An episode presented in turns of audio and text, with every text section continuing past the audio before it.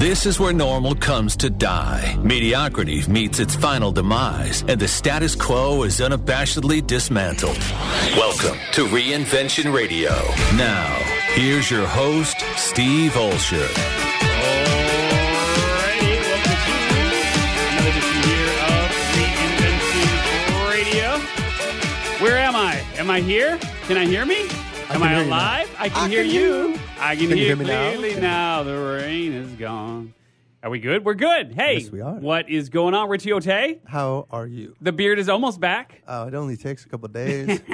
The beard is I need back. to unabashedly dismantle it. Unabashedly I've never used that word. I was trying to sitting there listening Does to it. Anyone like, ever use unabashedly in a sentence? Like, when's the last time you actually used unabashedly I don't know, but I love the way it sounds. It just it's, it just flows right. It's like there's certain words that just flow properly off of the tongue. That's one of them. All right, man. Good hanging with you, Richie Ote. Really glad you are here. Good to see you. And uh, Mary Goulet is out, um, I believe, actually at a, a wedding in Florida. It must be some sort of uh, niece or nephew or someone. I mean, it it can't like unless it's like a second or twentieth marriage for one of her friends. I don't know.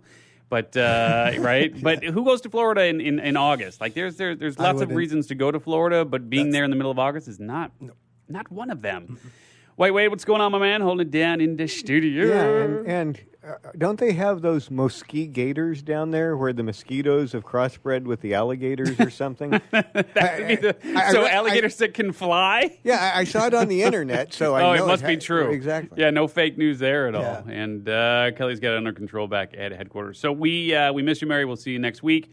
And uh, in the meantime, here we are going to have some fun. And uh, you know, it's interesting. Just when you think we've covered everything that we could possibly cover here on Reinvention Radio, we find that we haven't even scratched the surface, so to speak. And uh, There's almost a pun in there. there's almost a pun in there. And reality is that there are so many interesting people out there doing so many incredible things. And mm, in the future, here, we're going to be tackling uh, a little bit around the homeless uh, issues that, uh, that I've become mm, very aware of after our more recent trip to Portland. Not that I wasn't aware of homeless being in Chicago for 44 years speaking of which, I don't know how you could be homeless in Chicago at all for any length of time, just given the craziness of the weather there. But after we came back from Portland, You totally uh, understand it here. here I get it. Yeah, you're like, oh, by the beach. Right. So we're gonna be uh, we're gonna be tackling lots of fun stuff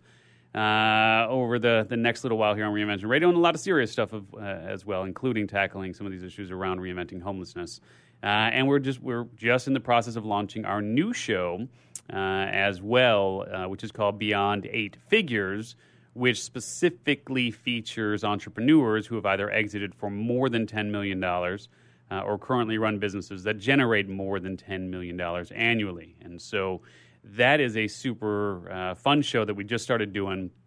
The official launch is going to be uh, at the end of August. So even by the time you hear this, we should be pretty close to pulling the trigger on that. And we've sat down with some incredible entrepreneurs, people like uh, Reid Tracy from Hay House. They do over $100 million a year. Uh, Naveen Jain, who's a billionaire. Uh, Brian Smith, the founder of UGG. I mean, on and on and on. We just, uh, man, we just, just had some incredible guests on. We've got uh, a lot of incredible guests joining us for that as well. And we really try to unpack, or shall, we, shall I say, just really uh, answer that core question of, you know, why do some businesses struggle to reach five or six figures and others soar to seven, eight, nine figures and beyond, and really try to unpack that by tapping into their tactics and tools and shortcuts and strategies. I was going to say, have you noticed, or is it just me like focusing in on it, that no matter which show, whether it's Reinvention Radio or or Beyond Eight Figures, how much of the success comes down to the individual leading it, like working on themselves. Yeah, it's interesting, right? I mean, that's and, and that's why I'm super excited to have today's guest here on Reinvention Radio because what we have found is that so many folks who have achieved success in any regard, whether it's in their personal life or in business, et cetera, have really had to go through tremendous trials and tribulations to get to where they are now. And uh, one of my favorite Steveisms, if you will, um, uh, I've got a, a few of them, but one of the ones that I say that I I, I, I try to resonate with, uh, you know, even you know, sort of drink my own potion there, if you will, is uh, that there really is no such thing as failure. Failure is merely success with an unintended ending, right? And uh, and that's a lot of what we see on our guests in terms of who joins us on Beyond Eight Figure, Beyond Eight Figures, uh, and of course here on Reinvention Radio. And so to that end, uh, this gentleman really has a very very interesting story uh, of those same sorts of trials and tribulations. Actually, a kindred spirit uh, in terms of the fact that he has been online for a very long time.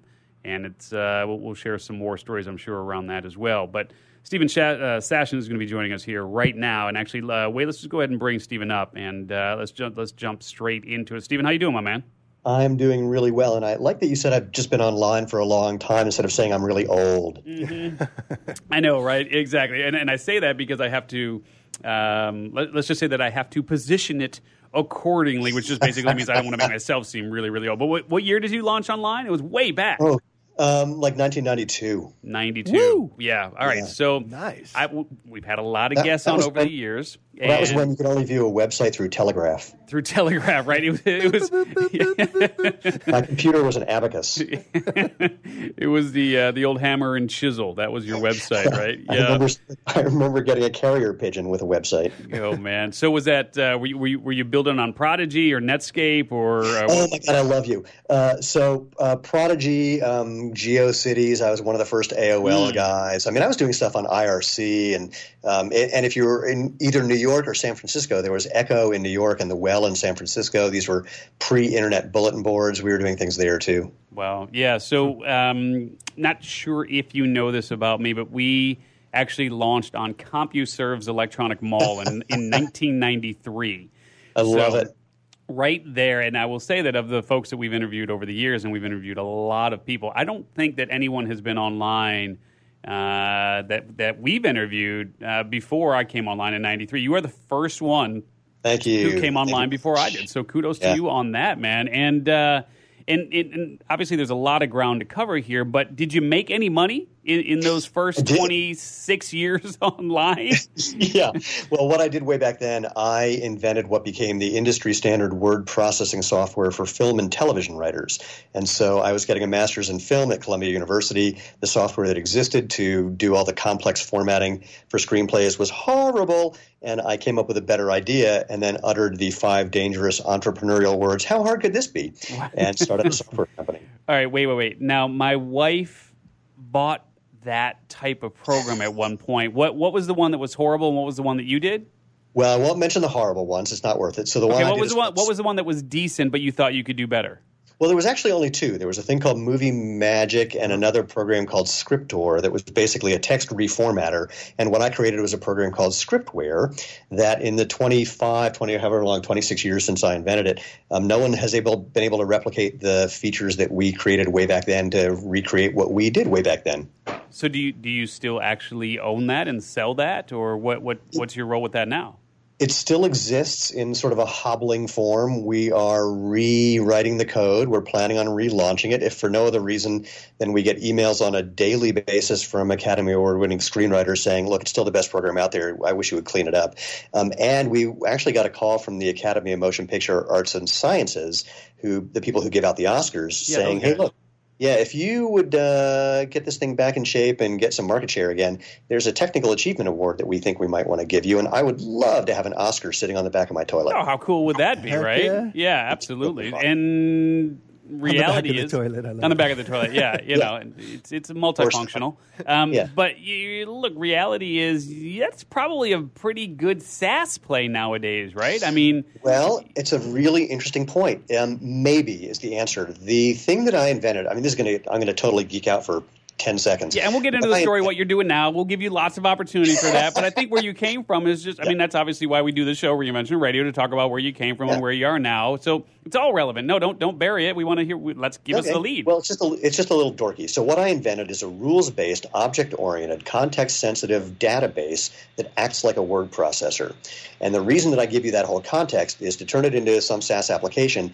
It's a little challenging just because there's a lot in that engine, and some of the browser based stuff does not handle that as well as we would like, but it's something we're looking into. Mm-hmm. And we can make it a SaaS application. That is definitely the play. Yeah. Yeah. I mean, I, w- I would think that, at least from my personal experience, that with rare exception, there there's nothing you couldn't figure out around that to to get it to operate as you would want it to and and even if you had your own mm, shall we say like mm, hosting type structure Yeah. where you were able to uh, to to better monitor how people used it. I, I, the bottom Yeah. line is it's possible, and Yeah, I well, think there's a good enough- model there for you potentially. Yeah, with enough cash and enough programmers and enough time, anything is. It's just figuring out which one of those you want to sacrifice to get something out the door. Okay, let me help you here real quick. Here, launch the fucker again. Get the Os- get the Oscar, and Right. then go raise the money. I mean, I think it's pretty straightforward. I don't think you'll have any problem raising it if the Academy of Motion No, no, Pictures. no, it's not. Right. It's not about. It's not raising the cash so much. It's literally, if we are going to do it as a SaaS play, the cost for the extra programming and the extra infrastructure to do that may may get in the way of that first part of launch and get the Oscar. Yeah. So that's the thing we're juggling. We'll see. It's suffice it to say, it's still a really robust application. One of the things that I'm looking forward to is that when we launch it, I'll be doing videos comparing our software to the competitors, but not the current software. I'm going to be mm-hmm. comparing the competitors with what we did in 1992 Wow. to show they still can't do what we did way back then. Yeah, it's fun, man. And but let me ask you a question because it brings up a really important point, which is all right. Let, let's be honest here. Now, this is something that you created. Yeah. It's something that still holds potential, Mm-hmm. but you've run. there's the pun. Um, but you've run in a completely different direction, right? So, Mhm. and we'll and we'll get to the current direction. But do you still have any love for it? Do you still have any bandwidth for it, or do you just not want to see it die? Uh, both. I think for me, the product is more important than the me part of it, and the product deserves to live. The customers who, who love the product, I don't want to leave them in the lurch with something inferior. Do I still have uh, the, the, the, the whatever it is to get going with that? Absolutely, because I love being right. And um, getting that statue to sit on the back of my toilet would be kind of evidence of that. It's it, more than that, really. It's just the right thing. The reason that I've taken the hits that I have with that company and with that product is because I want to do the right thing by the product and the customers who've come to love it. So that's that's what really gets me out of bed with when I think about that one. Yeah. So we're talking to Steven Sashen, and, and nowadays your well, your your claim to fame, so to speak, is Xero Xero shoes. Uh, X Uh, yeah. X like X ray E R O Xero shoes, and and this was born. Uh, again, out of necessity. I mean, I, I guess we should Yeah. take a step back here and, and just say, were you an aspiring screenwriter? Were did you were you in that business? Is that why you started that Yeah. company? Yeah, I was um, getting a degree. I was getting a master's in film at Columbia University. I had was writing screenplays. I won a couple of awards, um, and I was just really frustrated with the experience of. Again, screenplays have this very arcane, ridiculous set of formatting rules, and to get something into the right format, because if you don't have it in the right format, no one will read it. That's the sign that you're not a, mm-hmm. not serious and don't know what you're doing. Sure. And to make to get things in the right format was just really getting in the way of my creative process. My uh, my background as an undergraduate, I did I did research on cognitive aspects of motor skill acquisition. So my weird brain um, is very attuned to what's happening in my brain when I'm trying to do things with my body. And so one day in the shower, I was thinking, if I was using a typewriter, this, these are the patterns that I would be doing, and now I just have to get rid of some of those extraneous keystrokes with some intelligence. Basically. I made it so that each different element in the script, a character name or dialogue or the action, the thing that you describe what's happening on the screen, each one of those elements is intelligent and knows how it relates to other elements and how it relates to the page. So it did all that super complex formatting completely automatically, completely on the fly, with no macros, no extra keystrokes, just tab and enter like a typewriter, but even easier. And so that's how that all happened. And ultimately, where you're possibly leading, similar thing with Xero Shoes, what led to this was that same thing of um, a personal necessity that I knew was not uh, where it wasn't personal. It wasn't just me who was having the issues that I was having who needed the solution that I came up with. Yeah, I mean, I, this is Richard for a second here. I uh, I was thinking back first, the first one you mentioned, I used it. I, Yeah. I didn't like it. I worked in television film for 13 years.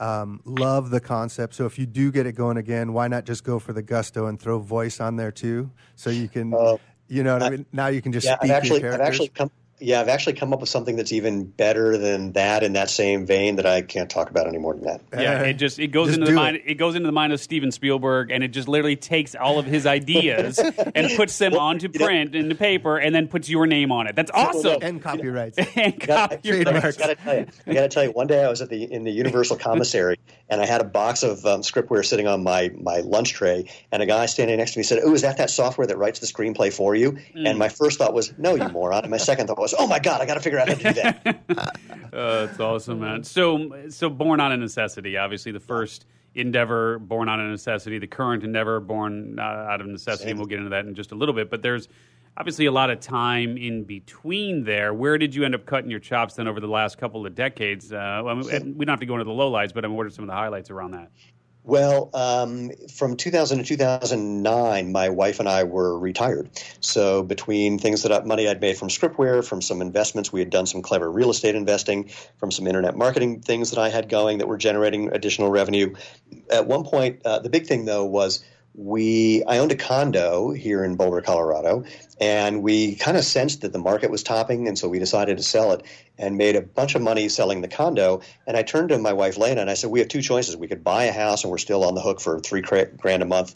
Worth of a mortgage, or we could find something to. We could take that money, put it into the real estate stuff that we're doing, and the money that that's throwing off would pick up the tab for rent. So we'd basically be off the grid, and that's as long as the conversation took for us to go. And we're retired, and so that was the gist of that. And during that phase, um, I still did some things. People asked me how I figured out what I figured out about money and business, and I created a class about that. I had developed some really unusual meditation techniques, and someone asked me to teach a class about that, so I did that as well. Um, but it was pretty much retired mode for nine years, which, by the way, I highly recommend. Yeah. No, I got you, man. I uh, I'm, I'm not in a terribly dissimilar place at this moment, and and have been that way. I mean, my my personal objective was try to be with my kids as much as I could. You know, during their formative years, which evidently is every damn year is a formative year. It doesn't ever seem to change. Uh, Love them, but I mean, my God, that never does change. They're all formative years.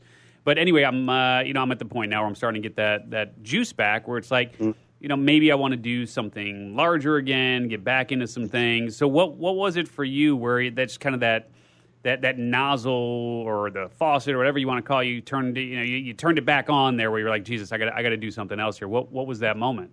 Yeah, it was called going broke. Uh, what happened was It'll do it. in- Yeah. So yeah, it's a big motivator. So in fact, it's funny. Um, before well, we had we had a couple months of, of I'll, I'll do this in a in a non chronological order. We had a couple months worth of money left, and I said to my wife, "Unfortunately, we're not totally broke yet. If we were totally broke, there's a lot of things that I could do to bring in money that I don't want to do or don't like to do, but I know they would work. So I, you know, I'm I'm, uh, but I can't do those things unless we have no other option.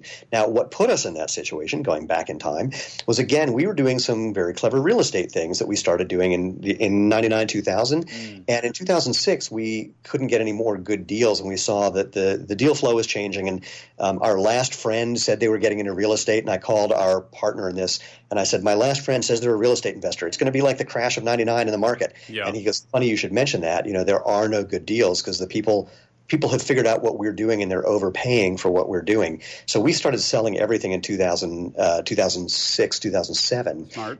Crash happened. Uh, so what was our cash flow that was allowing us to retire became a wad of cash, but it wasn't going to hold us. And so th- there was there was this interesting combination of a little bit of desperation, where I had gotten I'd started a search engine marketing business because I've been again doing this stuff since '92, and then something happened. I'm going to tease it like that. That was then the inspiring thing for switching from search engine marketing to starting Xero Shoes. You want me to just jump into that part? Well, yeah, and and I think that the reality, though, for our listeners here is the wake up call was, you know, you realized that there was uh, sort of a, an end of the rope there for you in terms of, you know, we can only go so far on this, and you're going to have to be doing something else. So you you you kind of rode that horse as long as you could, and but you were smart enough to see the light at the end of the tunnel where you got to get back Yeah. into this thing. Okay, yeah, good. Well, now, now here's the here's the part where it makes a decidedly left turn. Or just to uh, do a, a callback to 20 minutes ago, unabashedly makes a left turn. Thank you. so, um, what happened is, I, let's see, I'm 56 right now. When I was 45, so 11 years ago, whatever year that was, 2007, I got back into sprinting after a 30 year break. Not running, sprinting. I run the 100 meters. I go in a very straight line, very fast. I don't even take turns. I'm not even sure if there is another side to the track. I um, so that was my thing. But after a 30 year break, I was pretty much getting injured constantly. And after a couple of years of this, a friend of mine who's a world champion cross country runner said, "Why don't you take off your shoes and see if you learn anything from running barefoot?" And what I learned, I'm going to abbreviate the story a bit. What I learned is exactly why I was getting injured. And more, I learned naturally how to correct that because what I discovered is I had a form problem that when I was running barefoot was screamingly obvious. And by screaming, I mean a gaping giant hole on the bottom of the ball of my left foot um, that came from a, a, big blister that I got.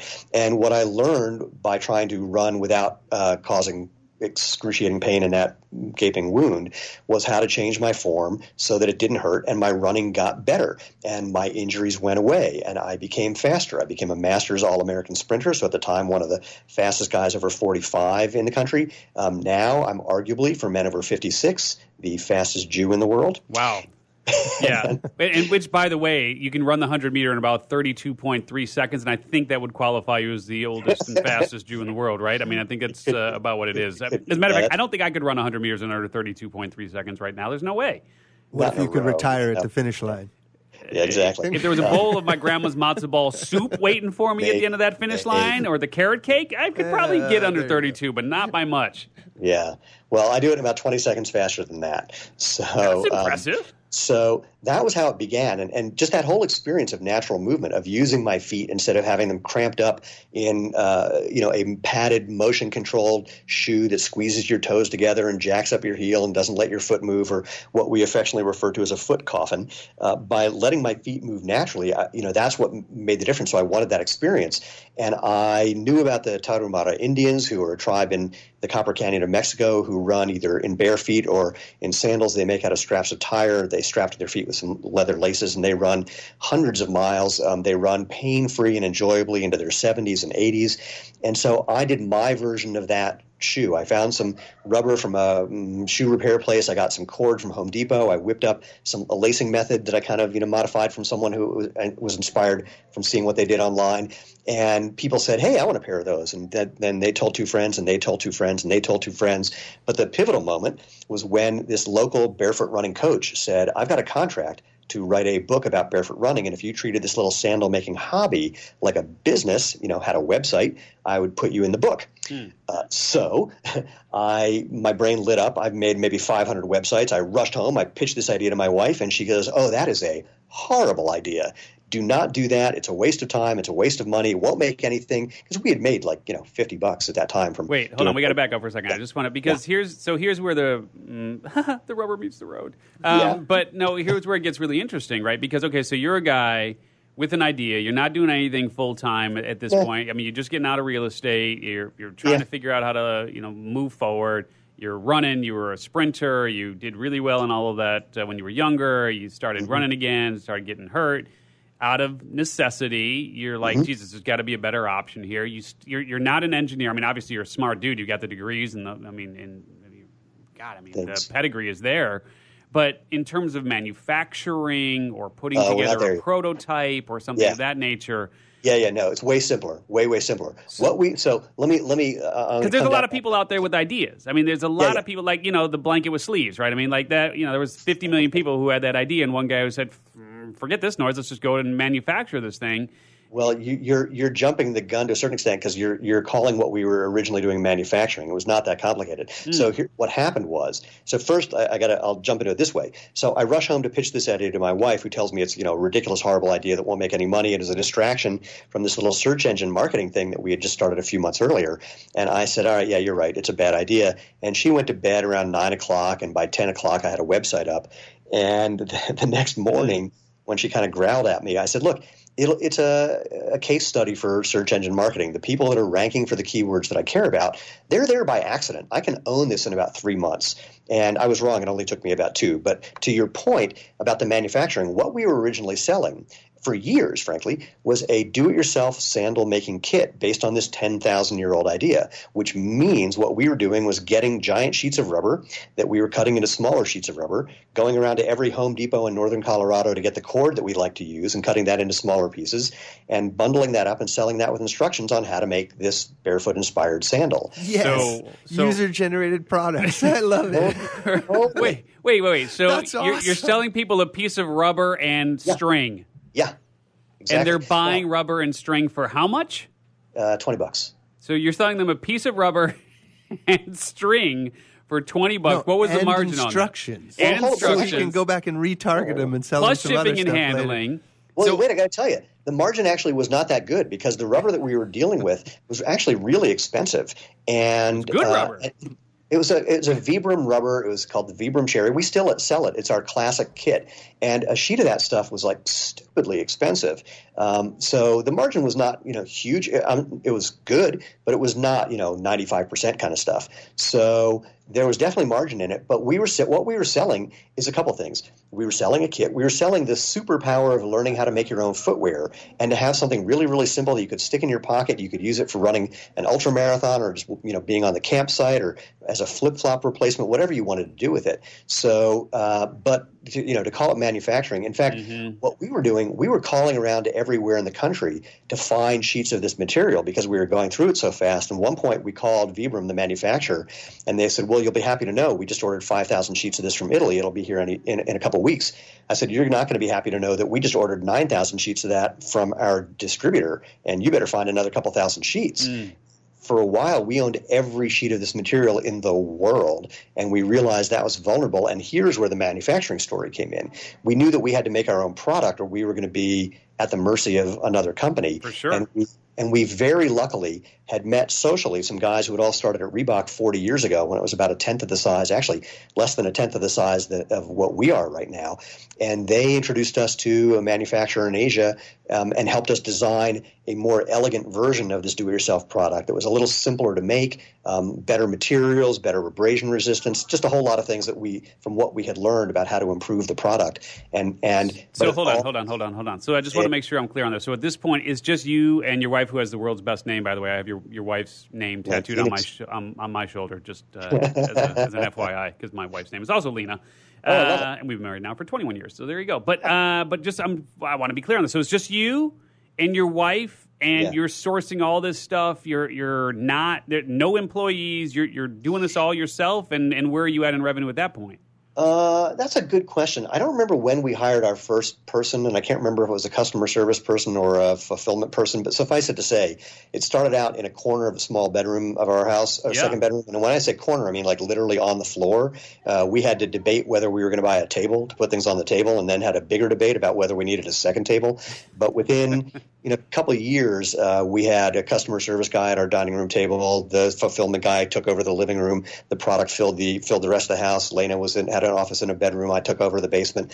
Um, and so by you know by I mean, it moved pretty quickly. Um, I, I unfortunately don't remember the numbers. I think our first year we did 100 and change. The second year was 200 and change. The third year was you know, we started. I mean, by uh, yeah, yeah, I really don't remember. I think that after three years we had done like total revenue up until that point of you know 500 and change. Um, to, so I know the numbers from 2014 on, but I don't remember the early Yeah. ones. So 2009, that was the first year. Uh, well, we started November of 2009. Yeah. So 2010 was the first year. And to be clear, what really kicked this off was two things. One was the book Born to Run came out, which talked about the Tarahumara Indians and the idea of barefoot running, and it became a bestseller. The other was a guy from Harvard named Daniel Lieberman published some research showing that running barefoot was better for your body than running in running shoes. Um, and then I was, you know, a good internet marketer. I made a lot of videos showing how to do everything we were doing. I gave away the farm and just let people understand how to do it. And it just happened that we were selling better materials at a better price with less effort than what you would be able to do if you went and sourced it on your own. I gotcha. So put those couple things together, and you know that was what really fueled it. Go ahead, Richie. Hey, this is Richie. Um, quick, selfish question. After all those years, you know, since 1992 being online, Yeah. and I do e-commerce now, I'm interested. What are the three tools? Knowing that much, doing SEO. I also saw the Shark Tank, by the way. It was awesome. But Oh, yeah, sweet. so, um, like, knowing how much you know, what what are the three main tools you use? Like, what's your shopping cart? What's your email? What you know, whatever you want to share. That Oh, sure. Well, um, let's start with shopping cart software with the the simple thing that people need to know, and that is all shopping cart software sucks differently. So, yes, it does. uh, you know, there's That's a nothing. great way to put it. Thank you. And then, um, uh, so we're a WooCommerce shop because I like open source things. I don't like closed environments where they tell me what to do and don't give me control over look and feel and usability and data in particular. Uh, so that's one thing. Uh, and that's how it started because we and WooCommerce runs on top of WordPress. What allowed me to get the business started literally in a couple of hours was I just put together a WordPress site, modified a theme, plugged in what was then just a payment processor, wasn't even a shopping cart. It's called Ecwid, E C W I D, and was up and running in no time. Um, I didn't start expanding until we saw that it was a thing. Like, I mean, six weeks into this business, we realized, wow, this is our full time job. And Yeah. so we started taking it seriously and kind of moved from there. Uh, we didn't start on Woo because Woo didn't exist back then. We started with, with Interspire, which was the then self-hosted version of BigCommerce, and then BigCommerce realized they were making more money and making it more easily with a SaaS play with BigCommerce rather than Interspire. So they deprecated that code, and we had to switch, and we switched to WooCommerce, which uh, was, I think, the technical term was a nightmare at first because no one really knew how to optimize it, and no one had ever had something like being on Shark Tank and then getting hit with 200,000 concurrent visitors. And we were the guinea pigs for some of the the high use uh, applications for that that tool, and we're still beating it up really good. I mean, we're making changes to it on on literally a daily basis to make it work better and to add features that um, that that are better for us in, in terms of selling and presenting the product. Um, the other biggest tool that we're using is uh, our email service provider is Klaviyo, K L A V I Y O. Really high learning curve, really, really robust. Yeah. Uh, big, big fan of that product. And then, uh, yeah, yeah, in terms of tools, um, that would require me to think. Um, It's so we're uh, actually the biggest one. We don't even have it in, have it in place yet. We're now at the point where we really need a very good warehouse management software because we have we're managing our own fifteen thousand square foot warehouse, and finding something that does everything you need and plays nicely with all the other tools you have. Again, a complete nightmare. Um, all warehouse management software sucks even differently compared to shopping cart software. It's so, funny because as carefree and as just down to earth of a guy as you are, you like control, don't you? because you got this warehouse too. When you got FBA, you can have Amazon do all that. I know they take a chunk, but no, we need we definitely need more. It's not that I like control; it's that we're trying to provide the best experience for our customers and make it as easy for us as we can. And you need control to do that. Uh, you can't if you're relying on other people. Uh, I've seen people who were with. Let's back up to shopping carts. I knew people who were with using certain shopping cart software where they were making a couple million dollars a year, and then the software decided to change something, and it made some giant piece of code that they wrote suddenly not work, and they literally went from a couple million a year to a couple hundred thousand a year. I never want that to happen. Yeah. And with something like, um, we're also very attentive to the cost of things. So we're a bootstrap company. We started this with a couple of credit cards and whatever money we had sitting around. We never took in venture money. We didn't take in, a, didn't do a friends and family round. And so every dollar we're spending that we could be not spending is uh, money that we don't have to buy inventory that allows us to grow the next year. So Lena is the operations and finance person, and she is really, really smart and conservative about numbers. So we're always trying to make sure that we're doing the thing that's the best for us financially as well. Mm-hmm. And and now I got to balance that. Sometimes something that's a really good offer is only a really good offer because it's not a really stable opportunity. So, for example, getting in bed. I'm not saying Amazon is this, but getting in bed with a warehouse that's giving you a great deal, they may not might not be financed well enough to handle you or them, and that great deal suddenly turns into you needing to find a new warehouse overnight. So you know it's it's a lot of moving parts, and we just try to keep the we just try to mm, make the smartest decisions we can about those parts, knowing that no one's ever done that right. Yeah. Well, when you uh, when you get over ten mil, we'll uh, we'll have you back on be- beyond eight We're- figures, and we'll go from there. Yeah, call call us in the not too distant future. Yeah. So 20, 2019, you feel like uh, you'll break you'll break eight figures? Um, we're so we did an equity crowdfunding round last year, and I say that because What I'm about to tell you is the public information. Um, if we didn't have, if we hadn't done that, I could have made shit up and just told you whatever I wanted. But mm-hmm. yeah, but the reality is, I've got to tell you things that the SEC knows. So last year we did 5.53. The year before we had done uh, half that. The year before about half that.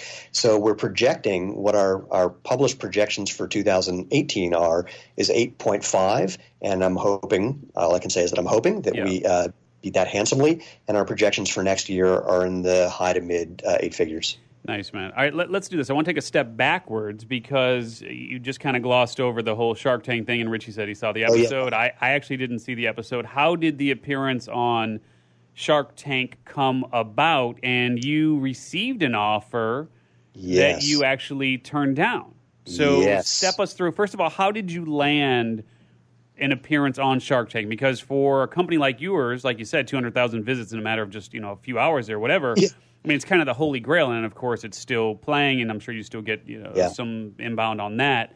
But how did the appearance come about? And take us through the deal terms and why you turned it down. Sure. Yeah, it is the gift that keeps on giving for sure. So we people the came herpes up of television. That's, that's Shark Tank, the herpes of television. I just you know coin that one. Let's see if we can get Mark Burnett on board. Think maybe he'll pay me for that one. Yeah, I doubt sure. it. Yeah. New show. Like New show. So uh, what happened was it started by people saying, "Oh my God, you guys should, be on Shark Tank," and we went, "What the hell are you talking about?" And so then we started watching the show, and we watched every episode of the original Dragon's Den in the UK and the original mm-hmm. Dragon's Den in Canada. We couldn't watch the original one in Japan because we didn't speak Japanese, and we were going, "Yeah, we totally should be on that show." And we did the same thing everyone does. They watch that and they imagine themselves both as the entrepreneur giving way better answers and as the shark, you know, being way smarter. And so we didn't really know any better, and I tried to apply for the show. I went to abc.com and um, they had a page that said, you know, send an email to the following place, not knowing that they actually only cast during a certain time of the year. So my email went into the ether and, you know, went nowhere. Mm. But then I found out that they only cast during a certain time of the year. And when they announced, hey, casting is open, I immediately sent another email saying, here's who we are, here's what we're doing. A week later, I sent a video that we made, um, same idea, here's who we are, here's what we're doing. And by, I think, sheer luck, there was 36,000 people who sent in emails that year. Somebody read my email. They liked whatever I said. They called us up and interviewed us on a Thursday afternoon and said for an hour and said, "Hey, you know, we, we really like you, and could you make us a five minute video that answers these 200 questions?" Obviously, you couldn't do that. Uh, and he can he get it to us by Monday? And I said, "Yeah, not a problem." Not knowing that uh, my wife had been planning a surprise 50th birthday party for me on Saturday, so she is covering up the fact that she is freaking out, and I'm like, "Yeah, what's the big deal?" So we. Uh, uh, we got the video done. We sent it in along with a very, very long application that we each had to fill out independently, even if we had the same answers for some questions, and that had to be handwritten, which was a ridiculous burden because you can't read either of our handwriting. So I hired someone on Craigslist to take our typewritten answers and write them. Uh, so we sent that all in. And then, I don't know, maybe a week or so later, they said, here's the next step. It doesn't mean we want you on the show or anything, but here's the contract you need to fill out and sign to get back to us. And the contract is incredibly one sided, incredibly onerous, and they have mm-hmm. no interest in changing one dot on that thing. So you have to decide do you want to give up your life and let them own your story for a few years? And um, one of the things it says that, that we're um, waiving our rights to sue them if we die on the set. Oh, geez. Wow. And what could possibly happen? And they said, no, no, no. We cobbled the contract together from other shows in Mark Burnett, uh, his production company, including Survivor. It's like, oh, okay. So we send in the contract, and um, the next day they said uh, they called us and said, we want you on the show, and it's going to be like I don't know, in maybe eight weeks or something. Which by then we were kind of bummed because we had gotten so excited. We thought they were going to say, we want you on, fly out tomorrow, and um, but it was eight weeks and then a couple weeks later, they called and said, "We need you out here in three days." Mm. And so it's like, yeah.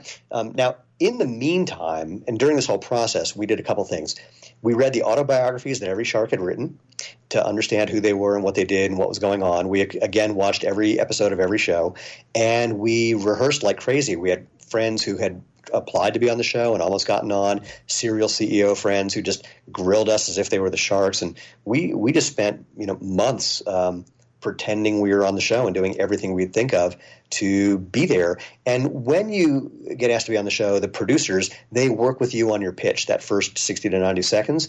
But after that, it's a free for all. Mm-hmm. And frankly, even in that, it's a free for all. We didn't even get through our pitch before we started getting interrupted. Mm-hmm. But that's how we got on was just someone read our email, they liked it, they called us, we wow taped something. They liked it. yeah. So take us through. So were you were you scared out of your mind? I mean, you're a you're a seasoned entrepreneur. I mean, you've probably spoken in front of crowds before, yeah. but this is a much different experience. So, and, and, did your wife go on with you, or was it just you yeah. solo? Again, I didn't see it, and I apologize. I probably should have looked that thing up. But yeah, uh, so your wife went on with you really an oversight on your part. Yeah, I know, right? uh, I uh, yeah, Lena went on. She was standing right next to me. In fact, um, if you watch it, you will see she is the beautiful, poised person, and I'm running around in my shorts like a goof.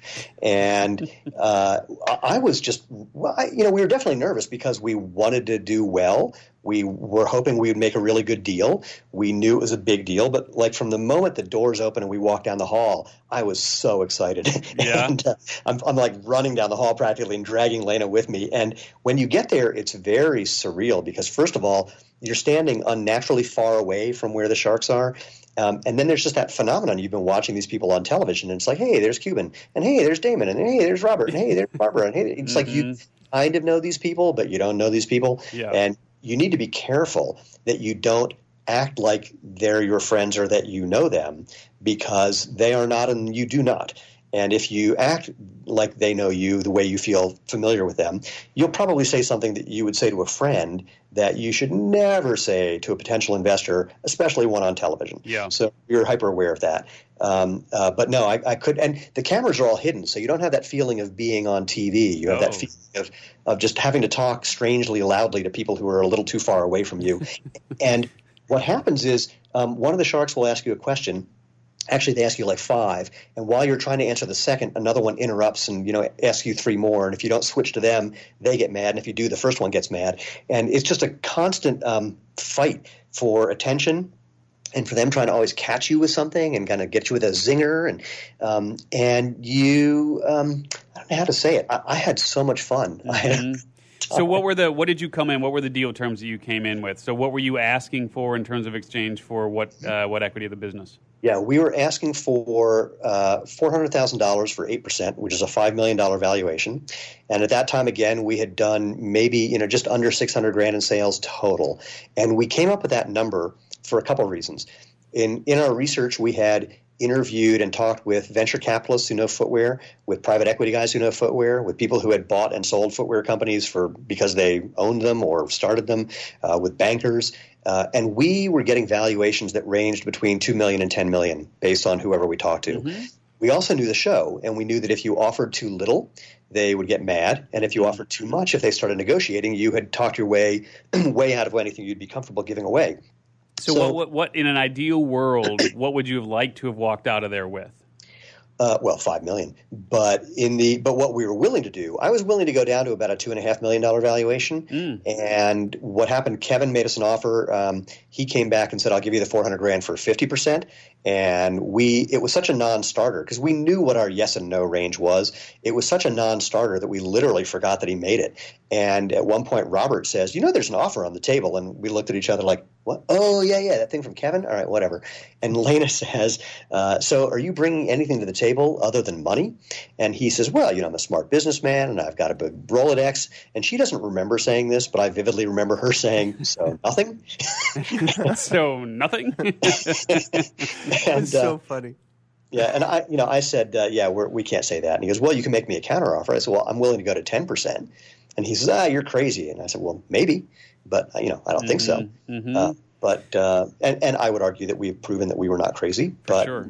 But you've never taken another dime. You told them so on the spot. You none of the other sharks threw out offers to you.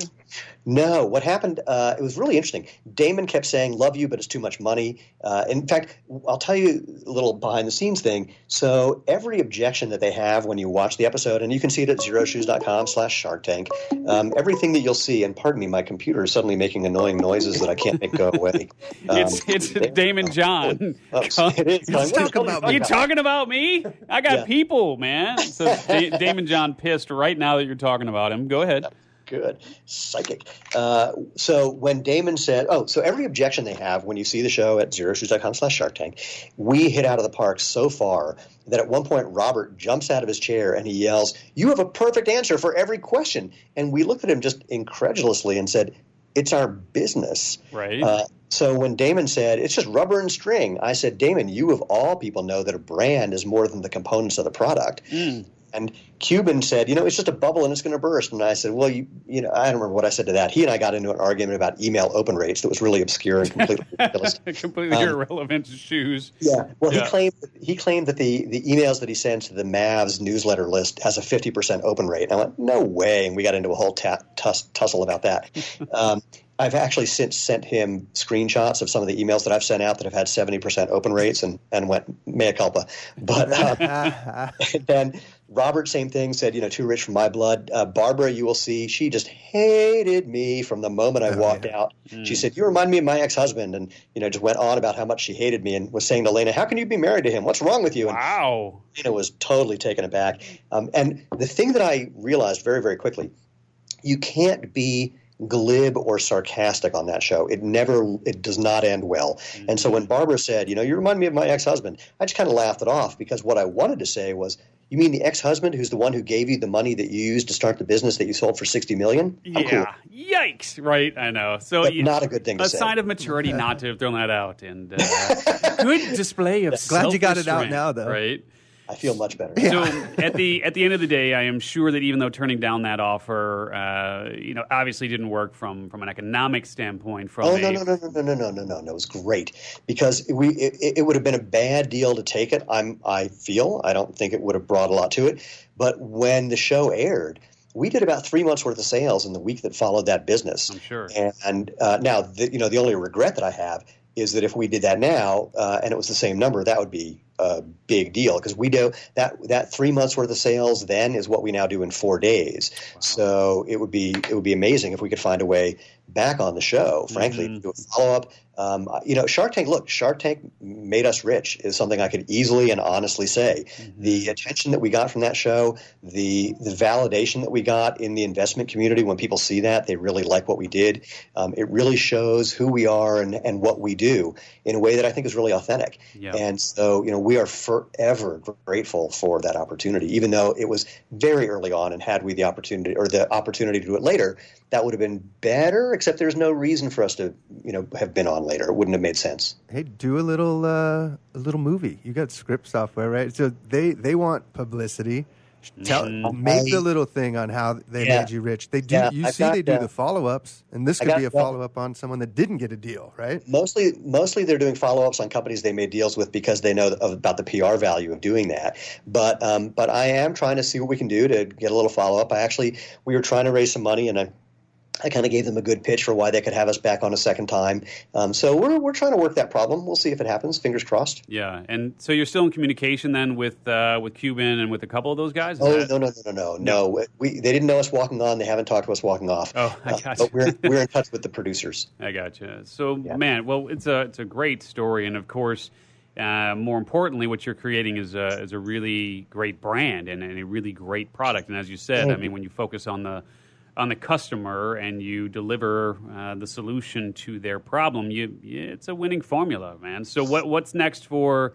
Xero Shoes. And again, folks, that's X E R O Shoes, and xeroshoes.com is where you can go and check out all their products. What's so, so what's next for you guys? Well, let me sort of tell you what happened. So, you know, we started out as this DIY sandal company, and we are now very, very much different um, to, from a product standpoint. We're now casual and performance shoes and sandals that people wear for everything from taking a stroll on the beach to hanging out with your friends to running ultra marathons. And the fundamental idea, what we've done, is that we've gone back to the basics.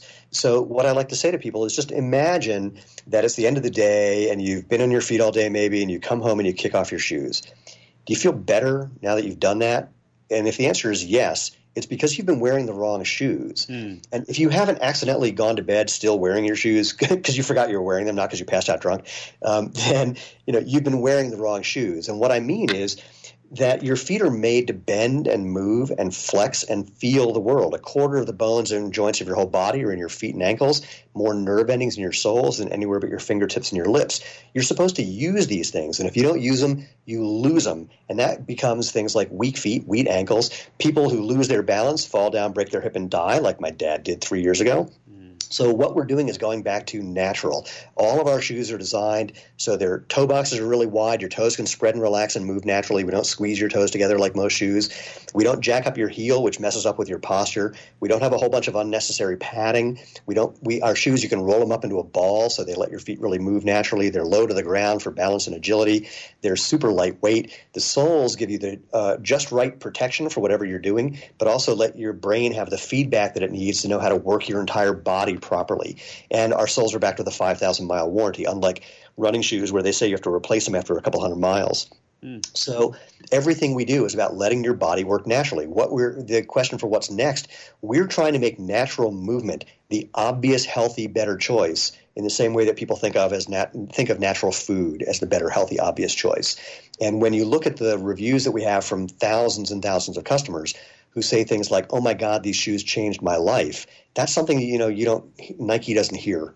that's something you don't get with most products. Mm-hmm. So what's next is continuing to make products that give people this incredible experience of letting your what we what we say letting you live life feet first and getting more and more people who understand the fun and the benefits and the value of going back to what's natural. If you look at footwear from prior to 1970-ish, it all looked a lot like what we were doing. People were playing basketball in Chuck Taylors. They were running in things with just thin uh, leather soles, and there's tons of research that's been coming out showing how using truly minimalist products like ours, not the ones that are called minimalist that the big shoe companies made, but things that are truly minimalist like ours, can be genuinely helpful and genuinely healthy.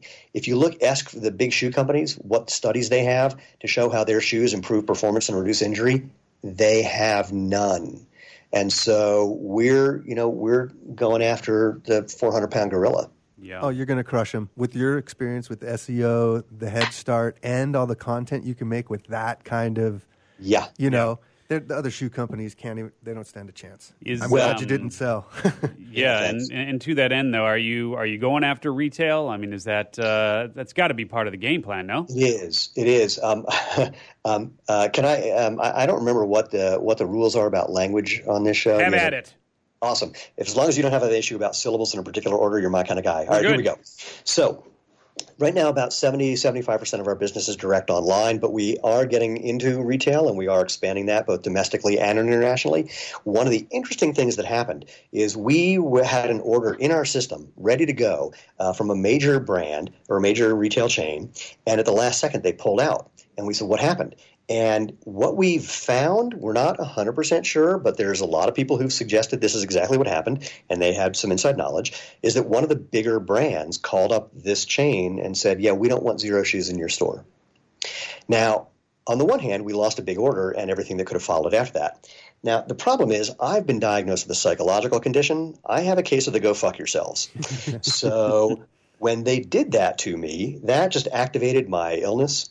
And so, um, you know, we're kind of on fire about what we're going to do to um, demonstrate, you know, that we're providing a, just a better product at a better Yeah. price that's actually good for you.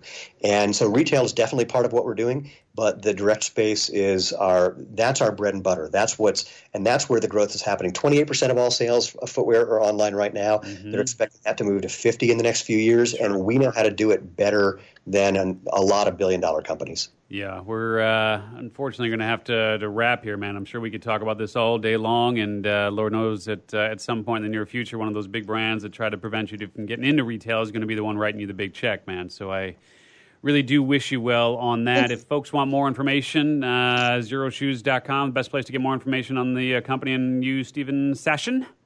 Yeah, that would be it. And find us on all the social media channels. We're Xero Shoes pretty much everywhere you can think of. Yeah, man. Well, really appreciate it. And Wade, I know you had a quick question here, Well, man, well, just before a we jump quick off. Yep. comment. I'm encouraging people to move online communities into the real world, and that could be a great marketing strategy. You help move them from Mm. online into the real world meetups.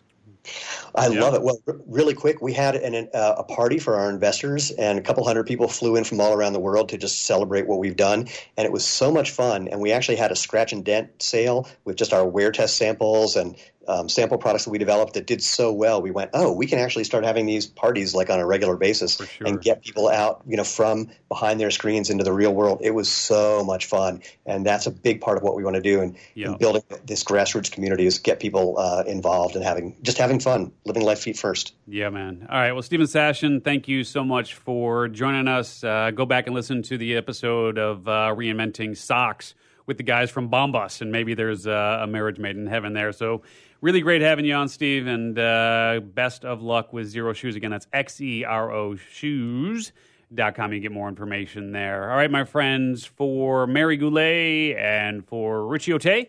And for White Wade holding it down in the studio and Kelly Boker holding it down back at headquarters, I'm Steve Olsher, and we will talk to you guys really, really soon here on the next episode of Reinvention Radio. Take care, everybody. You just got dismantled. Thanks for listening to Reinvention Radio. For more information about the show and your host, Steve Olsher, visit reinventionradio.com.